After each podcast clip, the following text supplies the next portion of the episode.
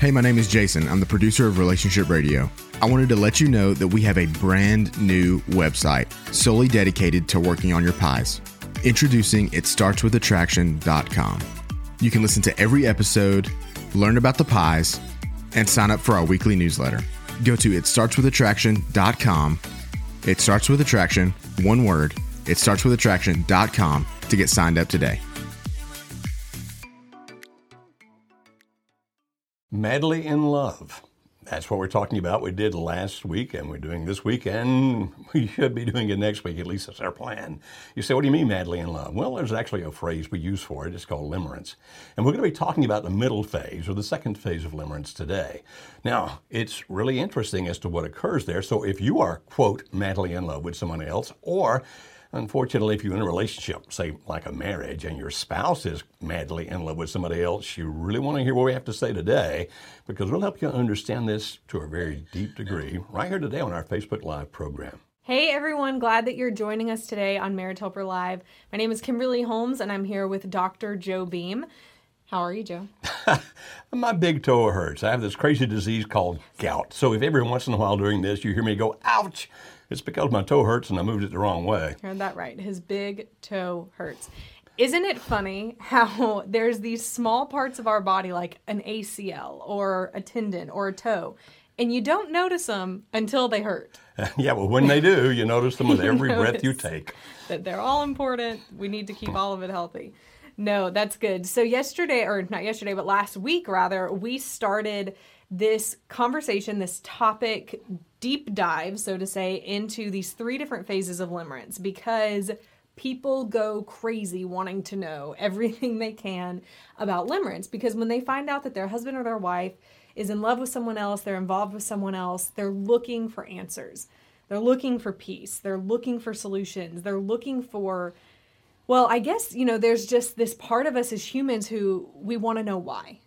Yeah, I think so. And particularly since Freud. Not that I've been alive since Freud, but particularly since Freud, where that Freud looked into the psyche and said, this is probably why this person does this and this person does that. And then it kind of, over time, filtered into everything, into novels, yeah. television shows, movies. And so we've gotten to the point where people want to know why, and they think that we always know why. Well, we don't.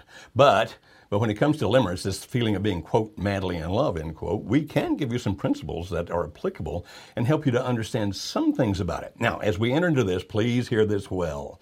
If your spouse or the person that you're in love with is in limerence with someone else, and you start hearing this information, you're going to want to go to him or her and say, Let me tell you what's going on with you. You're not really in love, it's limerence, and, and then you'll start trying to explain limerence. Please don't do that. Because if you do, it's going to work against you. First of all, you'll convince them that it's not limerence. Therefore, if they get to work with somebody like us, who really can help them understand what's going on, uh, we won't be able to because they'll be so prejudiced against it because they're defending themselves against you.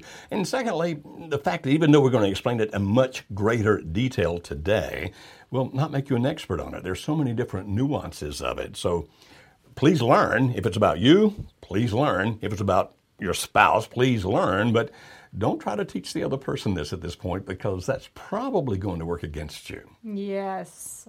I hope more than anything that what people take away from this podcast, if you're listening to it later, or this show, if you're watching it live, is what they can do for them when their mm-hmm. spouse is in limerence. Right. And it's helpful to understand what your spouse is going through, but as Joe said, not just for you to teach them or you to shove it in their face or you to try and stop them.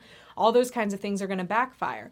But simply, most of all, as a way to say, I'm not alone. Exactly.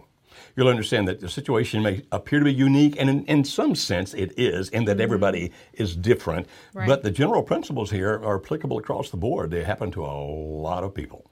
They sure do. They sure do. So, in brief summary, what happened last week? If people are just now joining for the first time, last week we talked about stage one of limerence, which we call the infatuation, infatuation uh-huh. stage. That's right. So, again, if we think of limerence as this journey that someone goes on, or kind of like a roller coaster, then this infatuation is the first part that leads to the build up so to say, mm-hmm. of these feelings, um, where they're going in and out of having feelings, wondering if they should or shouldn't be doing this, mm-hmm. feeling guilty, not feeling guilty, but it's these strong feelings that keep pulling them back to this other person. That's correct.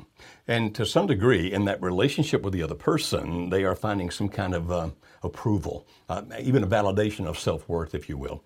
And, and they find themselves anxious about the attachment to the other person. What I mean by that is they have this keen, deep, deep longing for emotional reciprocation. I want you to feel the intense emotions toward me that I feel toward you. It's a longing for possession, if you'll allow me to use that phrase, meaning I, I really want it just to be the two of us against the world.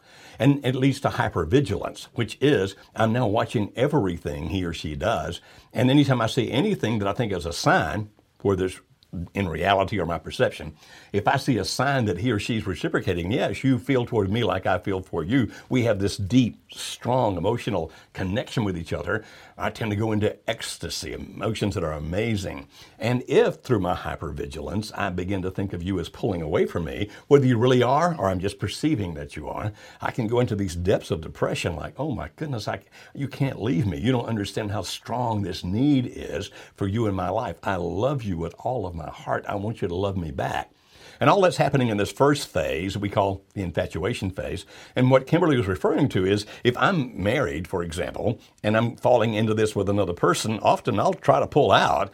But because of the fact we're being so open and transparent and vulnerable with each other, me as the limerent, if you'll let me use that phrase, and he or she as the limerent object, I'll just call that the LO at this point, if you will, then he or she knows how to pull me back, not because they're wicked or evil, I don't mean that, but because they have such a strong emotional connection to me.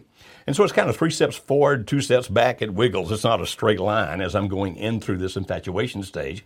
And somewhere toward the end of the infatuation stage, I go into a thing called crystallization. That's the phrase that we have given to it. Crystallization, and some things are going to start happening toward the end of this first phase, infatuation, and definitely into the second phase, crystallization.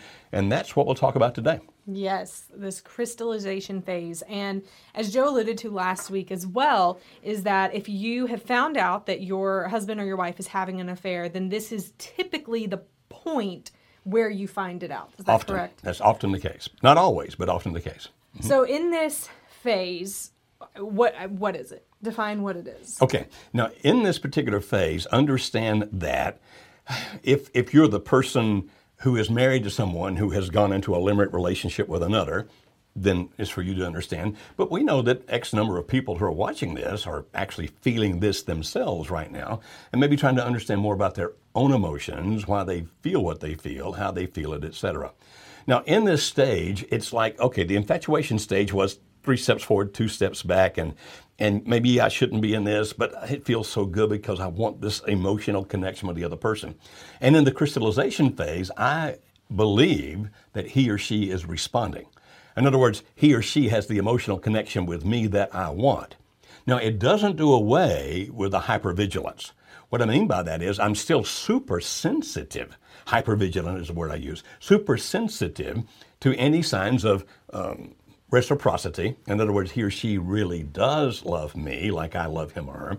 And any sign of potential rejection, like, oh my goodness, he or she's pulling away. And so some of the characteristics here, and let's just kind of talk about these. I'll throw a bunch of them out, and then you got us back through which ones okay. to talk about. Would be a, a strong sense of uh, jealousy. Like, I, I, don't want you to have any relationship with anybody else that I think might be threatening to our relationship. So mm-hmm. that becomes these people become very possessive, very jealous. It's also um, the point that I begin to think, wow, I don't know if I could actually exist without you. Because this thing is so strong, it's so powerful that I'm thinking, I, I, I have to have you from my life because I've never felt this way about anyone before. And then if you're in a relationship with somebody else, say like you're married to a husband or wife, um, then you can do some of the following kinds of things. Now, not everybody does all of these, but I'll mention them very quickly. One is vilification. Mm. Vilify is a fancy way of saying I make a villain out of. And so if I'm in limerence with Sally Sue and I'm married to Alice, then most people in crystallization, not everybody, but most, will then begin to um, exacerbate whatever flaws and weaknesses exist in Alice. Mm-hmm. I'm vilifying her. I, I no longer am thinking about anything good about her. It's only my mind's only seeing things that justifies my leaving her. I'll then go into a halo effect, which is started over toward the end of phase one, a halo effect toward the LO, my lover, where that I cannot see any flaws in him or her. It's like because I feel positive about him or her, everything about him or her is positive. And if I'm forced to see some of the flaws in that person, I minimize them. Like "Uh, I, other people think that's a big deal. I know that it's not. And then often, if like if you're in a relationship with somebody else, you start um, rewriting history. So if I'm in limerence with Sally Sue and I'm married to Alice, I'll begin to, in my mind, rewrite my history with Alice. Now, not because I'm consciously doing this, this all happening kind of back here. And what's happening to me is that my mind actually gets to the point where it can only remember things about Alice where she is flawed. And every human being is flawed. And those get exacerbated. And my mind actually stops remembering any of the positive emotions I felt toward her. So if somebody were to ask me, uh, well, when you first fell in love with Alice, I'd go, oh, I've never been in love with Alice. Even if there was documentation, even if I wrote love songs to her, it will be, no, I've never been in love with Alice because my mind actually rewrites that history and I can't remember good things about him or her. Well, there are more of the things instead. Uh, well, not instead. There are the things in addition to those, but that kind of gets us started in understanding. Oh, and the last thing, you're still doing this. You'll go between ecstasy and misery, ecstasy and misery, and that's based on the fact when you think he or she's reciprocating your deep emotional connection, then you're in heaven. And when you think he or she's pulling away, whether that's in reality or perception, it's miserable, like, oh my goodness. And sometimes you'll actually see physical manifestations like chest pains, uh, rapid heartbeat, um, anxiety, depression, all kinds of things that happen when I feel like the other person's pulling away that go just the opposite when I feel like he or she is responding to me like this. This is amazing. Nobody's ever felt like this. Now, I threw out a whole bunch of stuff in a hurry there. So, how would we like to address those things? Well, from a lot of what you said, it sounds like many of them can be summed as the mind is powerful and it's going to take the path that leads you to feeling not guilty about this. So the rewriting history, the um, exacerbating the things about your spouse that you like or you don't, you know, the things like. you don't mm-hmm. like, and mm-hmm. minimizing maybe the things you do like. All of mm-hmm. that kind of stuff is it's kind of like the mind's way of coping. Exactly. Because if, if your belief and value system is, say you're married, I'm, say I'm married to Alice. My belief and value system is you don't cheat on your wife, you don't do all these, and but now I'm involved with Sally Sue where I am cheating on my wife. Well, the first thing people typically do is called compartmentalized thinking. What that means is I don't let those two things touch each other. And, and as long as I can not think about them both at the same time, I don't feel a mm-hmm. particular amount of guilt. But you can't keep them apart forever. And so when finally they come into conflict with each other, this is my belief and value, and this is what I'm doing in contradiction to my belief and value, you go into this thing called cognitive dissonance. Cognitive means it's happening up here. Dissonance means disharmony. I'm miserable. Hmm. And so your brain, it's not a conscious thing of, hmm, I think I will exacerbate the flaws in my spouse so I feel better about myself. That's not it. Or I think I'll exacerbate the good things about my lover so that he or she, in comparison to my spouse, there's no comparison at all. This person is like my soulmate, this amazing person. These are not things that people sit down and plan out. It's not a strategy that's done consciously. As you just said, it's basically my brain trying to protect me from feeling mm-hmm. such cognitive dissonance, disharmony. In other words, this is miserable for me, mm-hmm. and my brain's trying to get a way out of the misery. Mm-hmm. And there's only two ways to do this. Yeah. Either I stop doing the things in contradiction to my belief and value system and go back to it, or I modify my belief and value system to make this okay. Each way, whichever one I do, is trying to get me out of that misery of trying to decide between the two. Hmm. So we at Marriage Helper know limerence, and so when we see a couple that comes to us and this is what's going on, we can identify this pretty quickly. I'm going to throw you a curveball. Oh, curve! I love curves. You when throw I, when I played baseball, I could never hit a curve. so let's let's see where this goes. We'll see where this goes. Okay. So, in because I'm just trying to think of another type of situation. So many people, when their marriage is in a despair like this, they typically go to a counselor. Mm-hmm. If a counselor who didn't know about limerence was to see a couple at this state right now, what do you think that assessment of it would be? What do you think the counselor's assessment of it would be, and what do you think they would typically say to a couple in this kind of situation? Well, if we're going to base it off of what we hear from people, mm-hmm. and not just one or two, but person after person after person after person after person. Most counselors or therapists have never been trained about limerence whatsoever. As a matter of fact, I'm often invited, I'm often may be wrong, occasionally invited at least, uh, to come to different counseling centers where they have like 10, 15, 20, 25, even 30 counselors working out of a center, and to teach them about this thing called limerence. And it's kind of amazing to me when I go do that that those counselors will have earned their degrees at different universities. They didn't all go to the same school. Like one went over here, one went over there, one went over there, one went over there, all around America. And yet none of them have heard of this thing called limerence. As a matter of fact, I even had one counselor say to me, Well, I don't think it really exists. And I go, Have you looked at the research? I mean, there's tons of research out there about this. It actually does exist, and it is an identifiable kind of love. It's an identifiable emotion, and we can identify it because it has several characteristics, and we say, oh, that's what's going on here. We can even identify about how long it's going to last. Uh, based on some good research that's out there about that. Now, individuals might change a little bit, but you understand that. So, what we hear, well, you tell them what we hear. What do they tell us? The counsel, what do people tell us their counselors said in these situations? Probably my favorite one Favorite? my favorite was the counselor who said, "Well, y- since your spouse is in love with someone else, that's who they're meant to be with, and therefore you, the wife, are now the other woman, and you shouldn't be trying to save this marriage." Because you're breaking up this relationship. Because you're breaking up. It is the. mo- I mean, that is the craziest thing I've ever heard. yeah. So uh, maybe favorite is the wrong word to use here. Right. Maybe the I one that- didn't love that it happened. No. But the craziest, absolutely. The one that makes you the angriest. The ones you Right. You go, how in the world?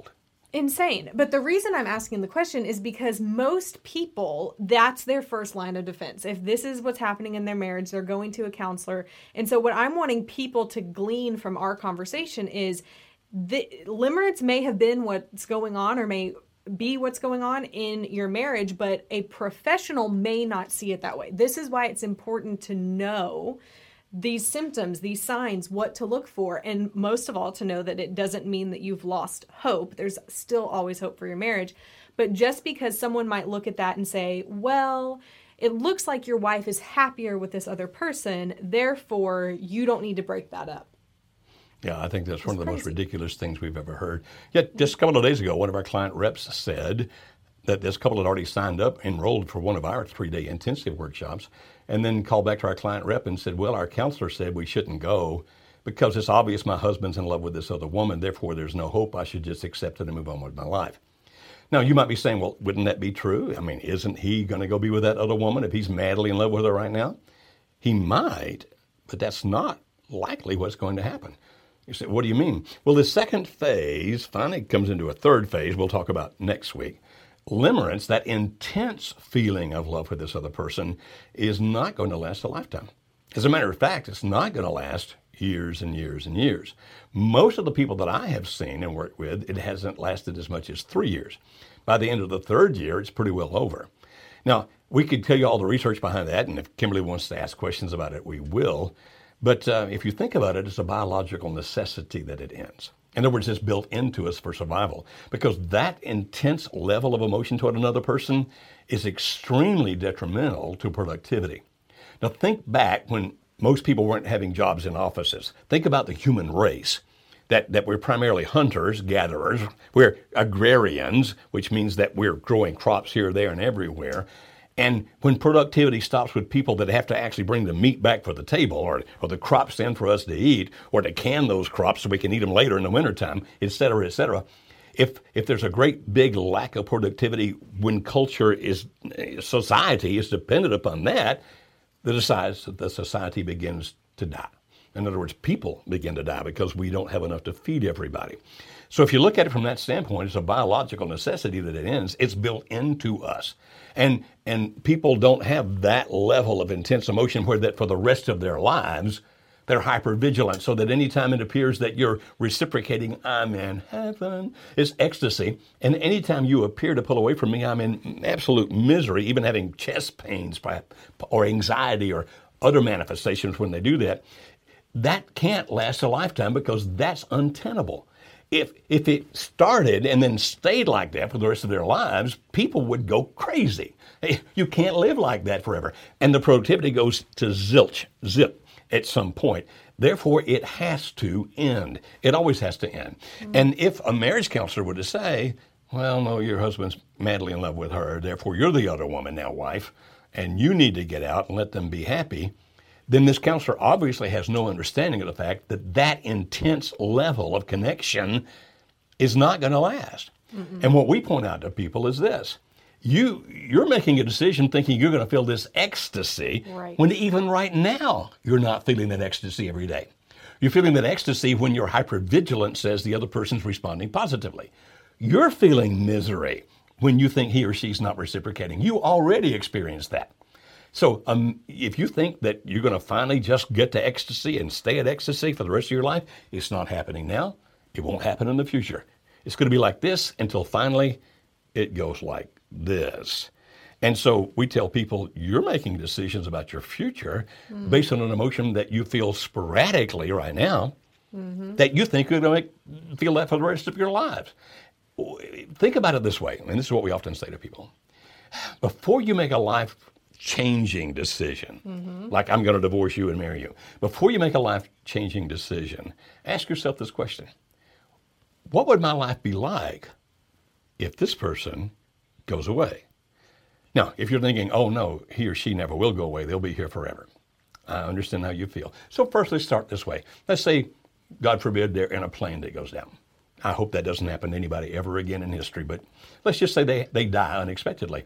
And you've made a life decision, changing your relationship with your current spouse, changing your relationship with your children, so I still have great relationship with my children. If you're not living with them, you don't have the same relationship you had before. Mm. Admit that. You really don't have exactly the same situation you had before. You have changed it. And so if you start changing these relationships with spouse, children, friends, church, whatever you're part of, to be with this person and he or she goes away, are you going to be happy with the decisions that you've made? Now, even though you likely do not believe what I'm about to say, this is going to end. It always does. It always does. I mean, the research is ample. It's out there. At some point, it's going to go away. Now, it's still going to be like this. It's never just like zoom, zoom, zoom. It's still going to be up and down and back and forth and those kinds of things, but it's not going to be the same that it is right now. It's not. And, and that's when often these people don't wind up marrying each other. Mm-hmm. It's because one, or maybe both, but at least one, starts looking around going, Look at all I've given up for you. Mm-hmm. Look, look for all those things I had, I no longer have because of you. And in that situation, then it's like, wow, I made this decision, and, and I don't, I don't have what I thought I was going to have from this. So therefore, the question is, before you make a life-changing decision because of what you're feeling right now, ask yourself the question: What will my life be like if I make that decision, and he or she goes away? So couldn't you say though, especially someone who's in this phase of limerence, couldn't they say, well, yeah, but that's the same thing I did when I chose to get married. I made a lifetime decision based on how I felt at the moment, mm-hmm. which is now where I am. Mm-hmm. So, couldn't they use that same logic to say, just like you're saying, I shouldn't be making this decision now? What if I wasn't supposed to make that decision then? I'm not saying they're not supposed to make the decision. I'm saying they have to make the decision. Mm-hmm. All right. If if a person, and not every couple that gets married goes through limerence. Mm-hmm. Many do, many don't. They actually develop a relationship that never goes through the limerence phase. But let's say when you got married the first time, you were two single people and you went through limerence and you wound up married to each other. You see, what happens when you get into this deterioration phase, and we'll really talk more about that next week, but when you get into that deterioration phase is when you start counting what you've given up to be with this person.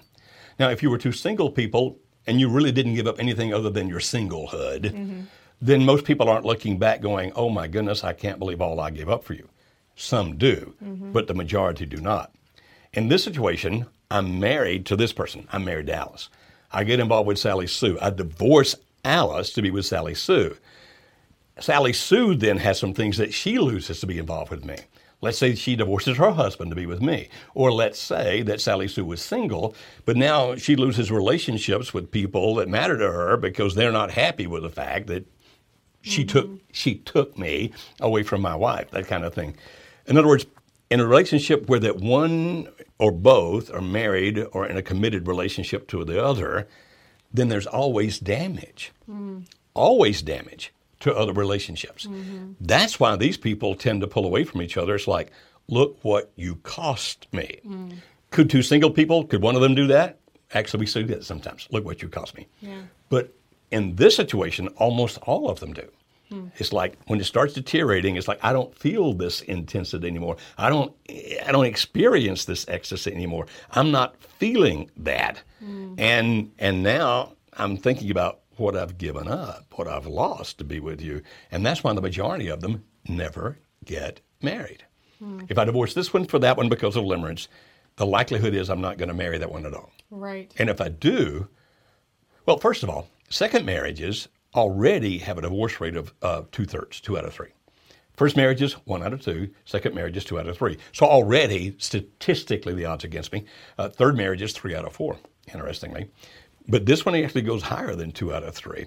It's because um, I'm, these thoughts I had about you with this halo effect, where I thought you were absolutely amazing and had little to no flaws, I now see those flaws. Yeah. And everybody is flawed.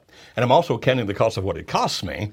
And that's why, even if they do marry, which is pretty rare, if they do marry, the likelihood of divorce is extremely high. Yeah. And we'll talk about that more next week as Next week. Mm-hmm. well.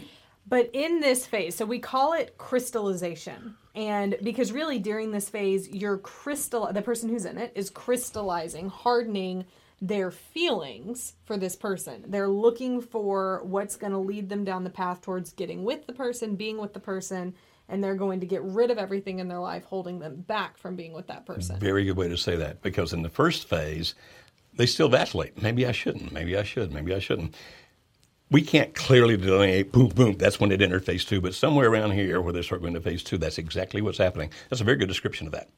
And so, what they're chasing, like you're saying, is this ecstasy. It's this feeling, which part of me wants to say, isn't that the problem with society today? But really, if you look back in history, we always chase our feelings.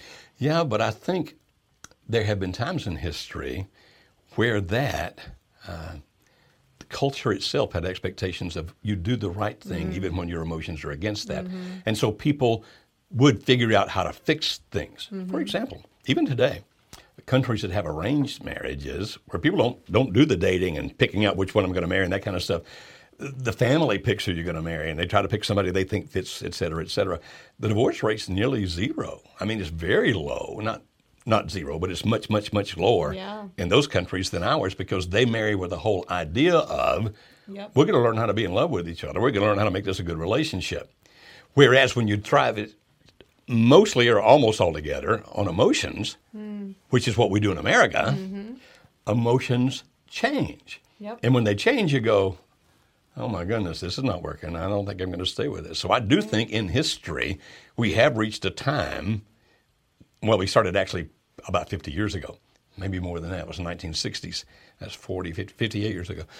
that it began to change in this country. It's like all about what I feel right now. Mm-hmm. And without stopping to think, but I'm not going to feel tomorrow. It may may not feel tomorrow what I feel today, and I'm certainly not going to feel the exact things things five years from now. So either feelings deepen, mm-hmm. not ecstasy, but deepen, or they fade. Mm-hmm. And and limerence is not about deepening; it's about ecstasy. Right.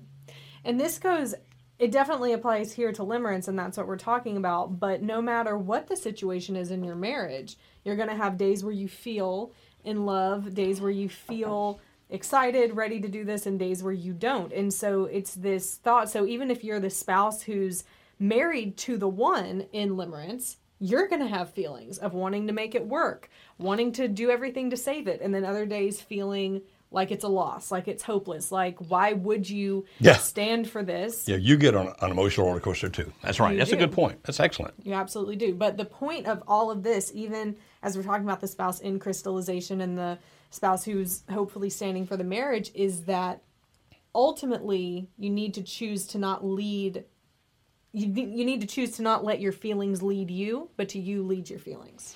Yeah, as much as is humanly possible, absolutely. But as you know, still some days you're on that. Mm-hmm. But you're that's a very good point, Kimberly. That for the spouse that's standing for his or her marriage, they're going to do that as well. Mm-hmm. Similar in some sense to, to limerence, but not definitely not limerence. In that when you think your spouse is responding positively to you, Mm-hmm. you go up here. When you think that that he or she's pulling further away from you, you go down here. Yeah. I haven't really thought about that in those, those terms before, but that's exactly right. Yeah. So, how do you be that constant? How can you be consistent when your spouse's emotions are everywhere, your emotions are everywhere, you're wanting to make this work, your spouse is doing everything to villainize you, to hate you? I mean, what can you do? Yeah, can say really mean things to you, all those kinds of things. Yeah. I think it's probably almost impossible to do by yourself because of the fact. I mean, some people are that strong and they can, and and I admire the ones who can do that. But most people aren't that strong. Unfortunately, most of the help that people get are from people that give them very bad advice. So it might be your friends and family saying, You just need to divorce this idiot and move on with your life. Be free of him, be free of her because you deserve to be happy and this person is scum. And that's why we regularly tell people mm, probably not a good idea to listen to your friends and families. Not because they're bad people, but because they love you so much, they're going to give you bad advice because they're mad at this person who hurt you. So it's better to listen to professionals. But then it's the second thing it needs to be a professional who uh, understands what we're talking about because the wrong professional will actually hasten the ending of your marriage. Right. Like you just need to give up, or don't you just need to accept the fact that he or she feels what he or she feels. We would agree with that. You need to accept what he or she feels or what he or she feels, but that does not necessarily mean that you need to give up because those feelings at some point will change. So even the wrong professional is going to do damage and lead to the ending of your marriage. We've said many times, really good marriage counselors are worth their weight in gold. We love them. Mm-hmm. And there's some that we actually send people to if, if those people live in the area where those counselors are. The ones that don't understand this and say, well, we just need to do what makes both of you happy right now, do more damage than good. And, and if, if, if they don't agree with that, I'd love to have one come on the radio. Uh, uh, we're not doing radio, Ari. Come on, come on Facebook Live and actually debate us about that. We'd be happy to do that. You understand that none of this is just clean and easy. None of it is. This is all complicated. But people like us, for example, and forgive me if this sounds like a commercial, but the people that work with us are all, okay, we understand how you feel. Many of the people who lead, for example, our intensive workshop for marriages in, in trouble have actually been through this, have actually experienced it. So they understand it, not just the social science and psychology behind it, but they lived through it, hmm. one of which is me. And other people that work with us have had marriage problems and difficulties. And we look at it and go, yeah, you might wind up divorced, but we can show you how to do the things. And if you're in this emotional state where you're doing this, no, I'm talking about the spouse standing for the marriage, doing this, mm-hmm. then having some calm guide mm. who can say, you calm down. Yep. this is the thing you do next. This is the thing you do next. We cannot guarantee, we will not guarantee it'll save your marriage. Those people on the internet that guarantee they can save your marriage are liars. We do not guarantee it will save your marriage, but we'll tell you that if anything works, this will. If anything works, this will. And, and our success rate is three out of four couples, so we know that it really does work. Now, if you don't want to do work with us, that's fine. You find the people that you want to, it's your choice. But it's got to be somebody who understands this and can guide you on how to be calm and what you do next, and who understands your spouse and what it is he or she's feeling. Or, or if you're watching right now saying, wait a minute, but I'm the one in limerence, I'm trying to understand me, I would extremely uh, encourage you come to one of our three day intensives because, in all likelihood, the person leading the workshop has been right where you are knows exactly what you're feeling because he or she has felt it. And if you ever want to be in a place where that somebody understands you, not going to be judgmental, not going to be condemning, but understands you, and at the same time teaching some really good principles, then that's what you'll hear from our folks. Mm, that's absolutely right. You know, Joe, I think one of the hardest things for the spouse standing during this phase of crystallization is being calm. Yeah, sure, it's hard to do. So hard to do. Even from being calm, as in they've left. I was just talking with someone this past week, about a week ago, who um, she contacted me and she said, he he's leaving right now. He's leaving right now. What am I supposed to do? And my only response and guidance back to her was there's nothing you can do right now. In this moment, there's absolutely nothing you can do that's going to make him stay.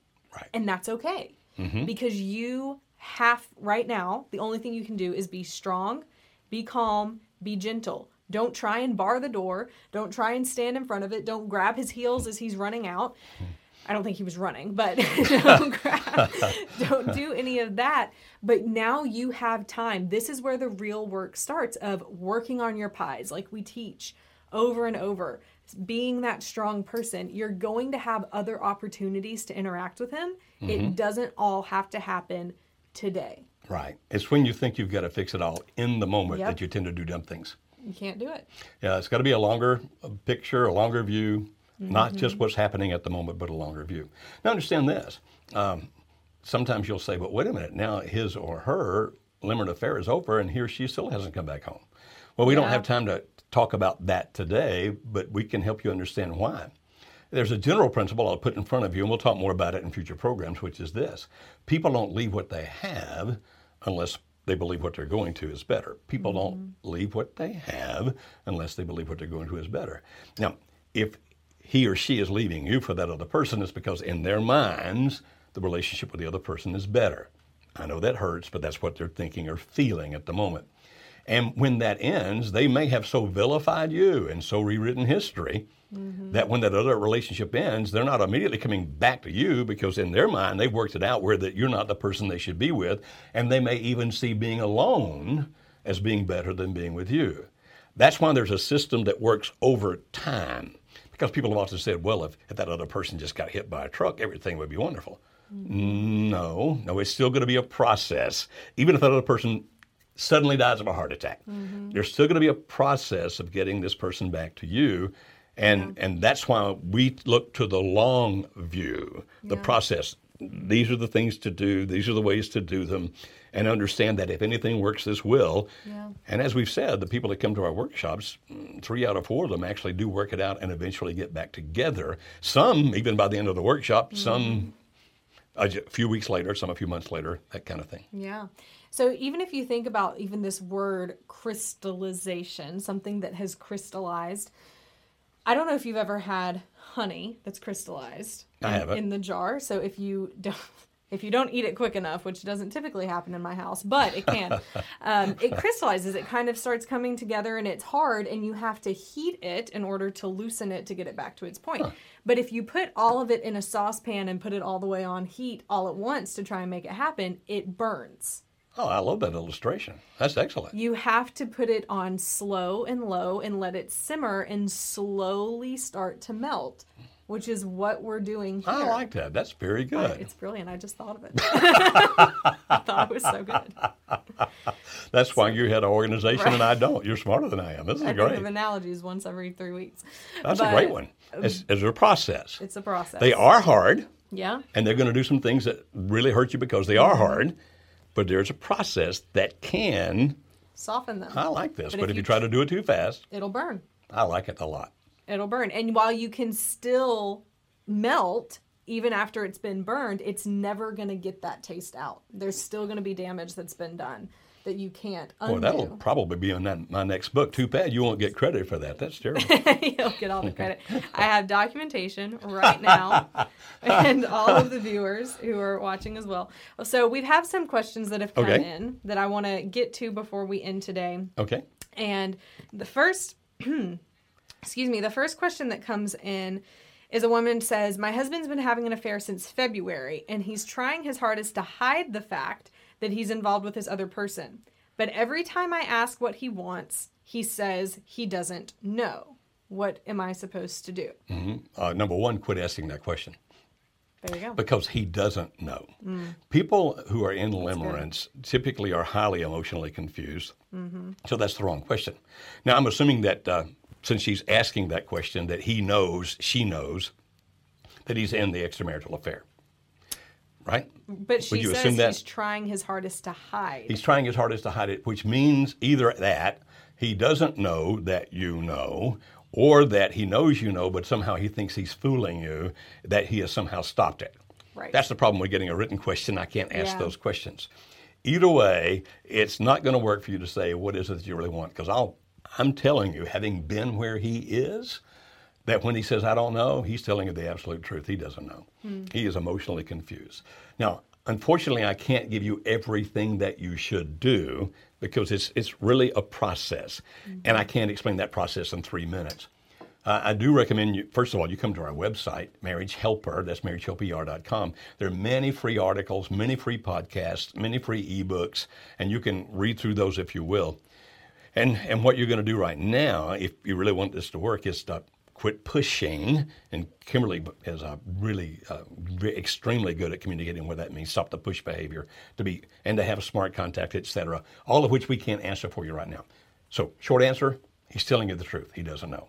Longer answer: There's some things you need to understand. This can be rescuable. Uh, but you'll have to get a lot more of our resources than I can offer you right now. One final thing. If indeed the situation is that he's having the affair, you know, but he doesn't know you know, be very careful. Because if you confront him and say, I know you're having the affair, if you have the evidence because you have snooped, like you hit a hmm. GPS in his car, you've been sneaking his phone at night, looking at his messages. In other words, if you've been doing something that he will perceive as being a violation of his privacy, when you confront him with that, it's not going to be about what he's doing. In all likelihood, it's all going to be about you invading his privacy. He'll actually use that to keep from dealing with the issue. And so, if you do know he's having the affair, I strongly urge you not to do any snooping about that because that can strongly backfire against you. People say, Should I ever snoop? Sure. If you're ready to divorce, go ahead. Snoop all you want to, get all the evidence you want. But if you really want to make this marriage work, it's probably going to backfire on you. So be careful about using information like that if you confront him. Mm, that's good. We have another question that's come in, and the woman says, My spouse claims to love the affair partner but still wants to work on our marriage. Mm-hmm. However, he lives with the affair partner and refuses to leave her. How are we supposed to work on us when he is living with her? Okay. The thing we were talking about just a moment ago about this emotional confusion, mm-hmm. Perfect example. this is the perfect example of that emotional confusion. Now, you see, if we were going to analyze all the potential courses that this might take, and, and, and there's going to be more than I can do right here at the moment. One would be okay, is he telling you he still wants to make things work with you or he still loves you? just to get you to back off so he can do what he wants to do. That's one thing we'd examine. In other words, what he's saying to you is that just to get you to back off and leave him alone so he can establish that new relationship just like he wants to establish it. Right. Assuming that that's not the case, assuming he's not trying to manipulate you, then we start looking at okay, then this man has some very extremely conflicting emotions. That happens. I've been there. I know how that feels. The kind of love that he feels toward her that's keeping her keeping him with her is this intense stuff that we've been talking about this whole program. The kind of love that would want to bring him back to you is not that same kind of ecstasy misery love. It's deeper. It's got roots to it. And he's got enough sense, at least at this point, to understand that that's something he doesn't really want to lose. Now, what do you do next? Well, hmm. I can't answer that here in the short period of time we have left. If you want to look on our website, I'm assuming we've got some stuff on our website about a thing called The Valley, V A L L E Y, The Valley. And if indeed your husband is in the valley, then we can give you suggestions about what you do. I know I've done some podcasts about the valley. I'm just not sure if I've mm-hmm. written any articles about the valley. I don't think you have. So if you go to marriagehelper.com and look for us our podcast or Spreaker.com mm-hmm. or iTunes, look for Marriage Radio on iTunes, Marriage Radio on Google Play. Mm-hmm. Look for the Valley. Look for that topic, the Valley. It'll give you some insight into this where I talk about that in much more detail. Now, after you listen to that, if you go, I'm not sure if that's us, I'm still confused, then call us. Talk to one of our client reps. Yeah. Now, our client reps will not be a coach. Don't misunderstand. They're not going to spend like an hour every time you call trying to help you understand this.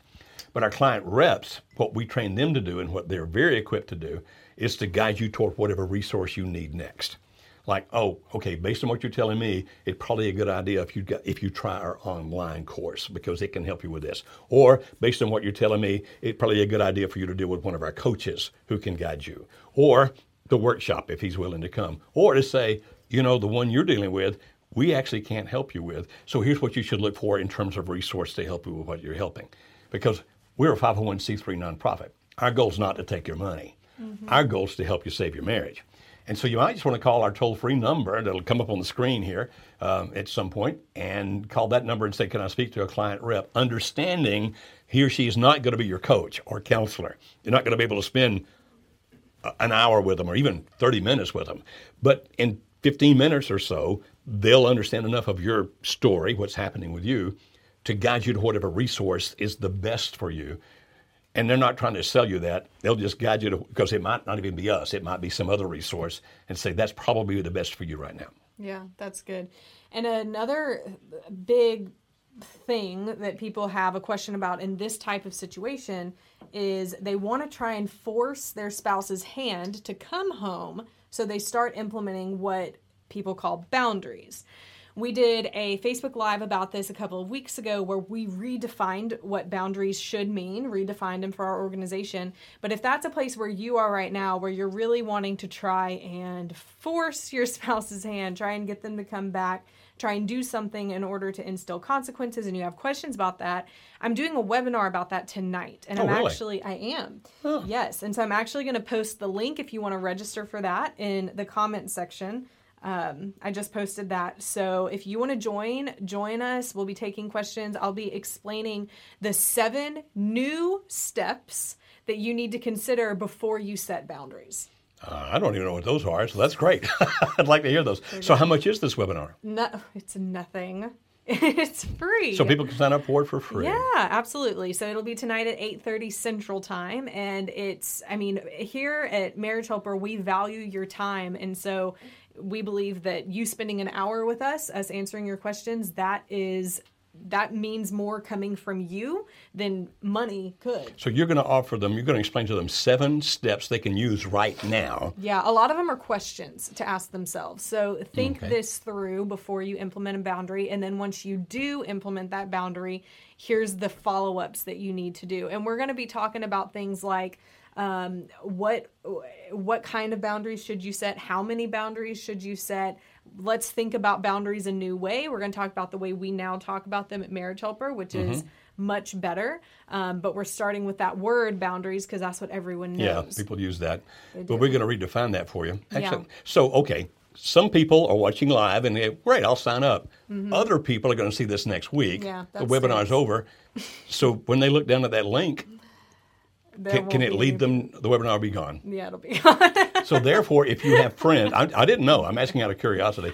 I really didn't know. So if you have friends that would benefit from this webinar, you need to call them yeah. now. Share the link with them. Yep. Send them that link the right now and say, "This is tonight. You can't get to it later." Uh, I, I actually thought they could get to it later. I didn't know any better. okay. If there was a way I could figure that out, then I'd figure it out. But, But l- make your- your schedule fit. That's going to be really Yeah. good. And send it to your friends and invite them to be there. Is there a limit how many people can actually get on? we only take yes, there is a limit. So be sure to sign up and be sure to get there early to ensure your spot. Our system only allows for a certain amount of people. oh, so once it hits that, even if I signed up for it, I can't get into it?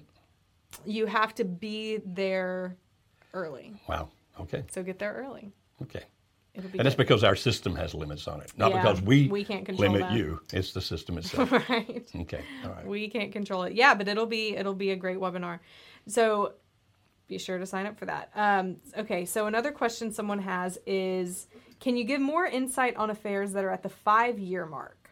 We never moved out or separated. Could they still be in stage two after five years? Could they be? Anything's possible, but in all likelihood, Mm-hmm. they are not. You say, what do you mean? Well, if they've been in an affair five years and still living with the spouse, Yep. it's probably not at this point intense limerence where they're going through these, these emotional roller coasters. In all likelihood, and of course I don't know the situation, so I'm speaking speculatively here. Understand? I'm not saying I know exactly what's happening. I'm telling you that this is probably what's happening. And that is, if they're at five years, they're in the valley. What that means is, I have a relationship with this other person that is fulfilling me in some fashion. I have a relationship with you that is fulfilling me in some fashion. Therefore, I still live with you and enjoy some of the benefits of marriage, even if they're not having sex with you. or maybe they are, but I'm enjoying some of the benefits of marriage because I'm here with you. We live in the same house. Uh, we still are friends, basically. And if you have children, I've got interaction with them. But you tolerate my behavior of being involved with this other person, and, and there's some kind of a need or desire that he or she's fulfilling. Therefore, I continue to stay in relationship with him. Now, that's a classic example of the valley. Again, go to iTunes and look for Marriage Radio and look for one of our podcasts on the Valley or Google Play if, if you're an Android person and look for that. If you can't find it any other way, call, look, go to Spreaker, look for Marriage Radio there, S P R E A K E R dot com. And if you can't find it there, you call us and talk to one of our client reps who will find that link and send it to you.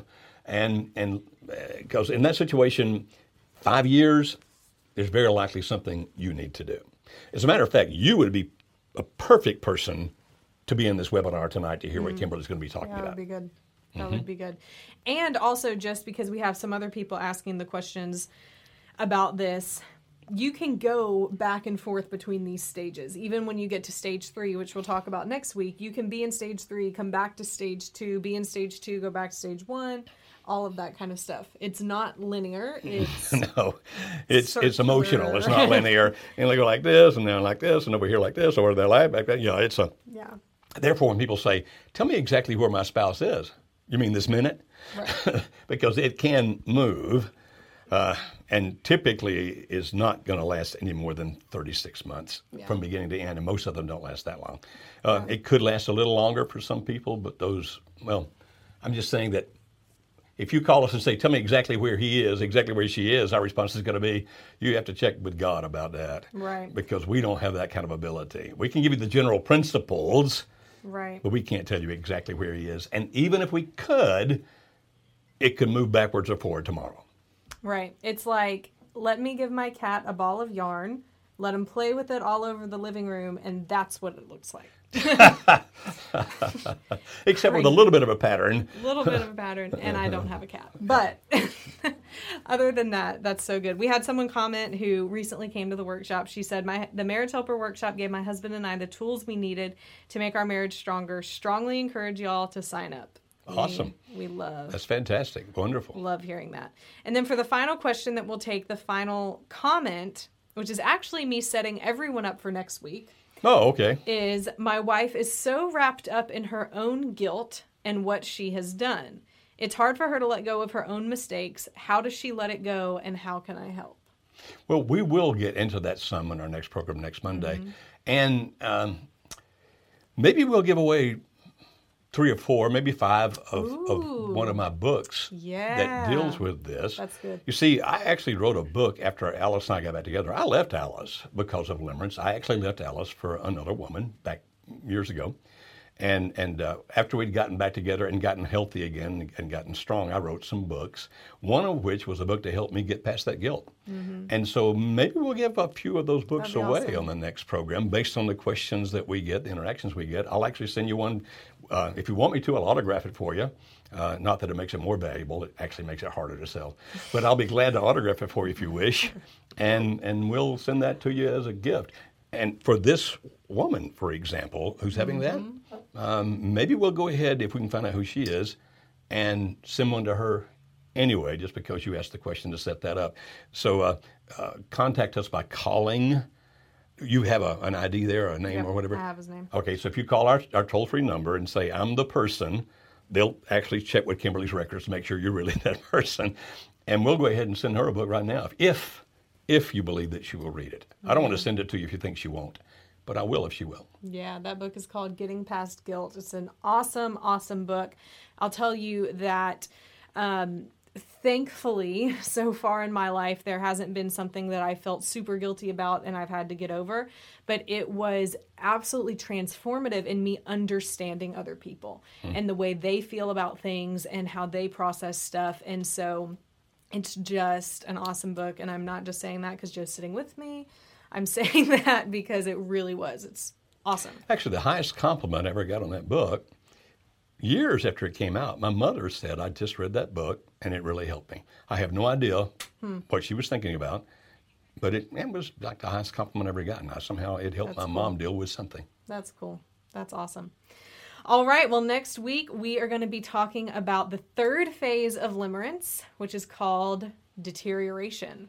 So you're going to want to hear that. You're not going to want to miss it. We'll be giving away books, which is super exciting. But until then, if there's anything we can do to help, we're always here for you. You can visit marriagehelper.com. You can give us a call at 866 903 0990, and our team will do everything and anything we can to give you help, to give you hope, and to help you save your marriage. Mm-hmm. So until next week, have a good one. We'll see you next yeah, time. and be on that webinar tonight. Yeah, join the webinar tonight. See you next time.